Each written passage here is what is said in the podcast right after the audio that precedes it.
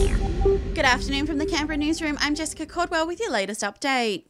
Ex NRL star and NFL player Jarryd Hayne will face a third sexual assault trial. The former footballer served nine months prison time over allegations he assaulted a woman in the New South Wales Hunter on NRL Grand Final night in 2018. The 34 year old will front a jury again after his convictions were quashed on appeal last month.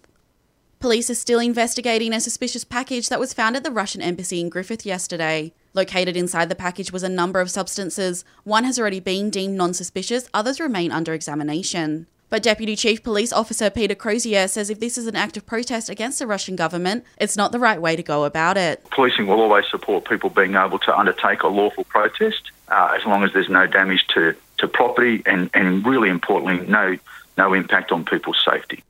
Ukraine's president wants to sit down with Vladimir Putin to negotiate an end to Russia's invasion.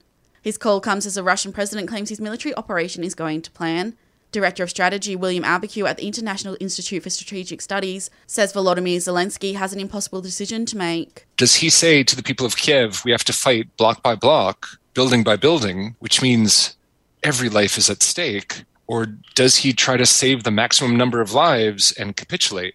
The ACT's first ever street art festival gets underway tonight. Surface Festival will bring its vibrant colours to Braddon, Civic, and the Parliamentary Triangle. While some of Canberra's iconic landmarks will be lit up tonight as the first night of the Enlighten Festival kicks off. In its 12th year, the festival will feature a range of activities like the much loved Balloon Spectacular and a short film competition Lights Camera Action. It'll wrap up on the 20th. American lawmakers have launched a nationwide investigation into TikTok and its possible harmful effects on the mental health of young users. The app has a billion monthly users, with some concerned it's breaching children's privacy and becoming a platform for human trafficking.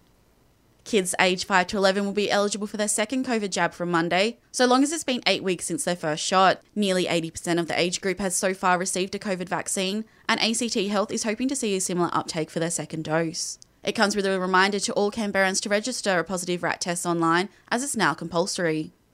And the cricket world is in mourning following the death of Aussie icon Rod Marsh. He passed away aged 74 after suffering a major heart attack. Roddy's been remembered as one of Australia's greatest ever Test players, David Hussey and Scott Morrison among those paying tribute. And that's the latest in news and sport. I'll have another update for you later this afternoon.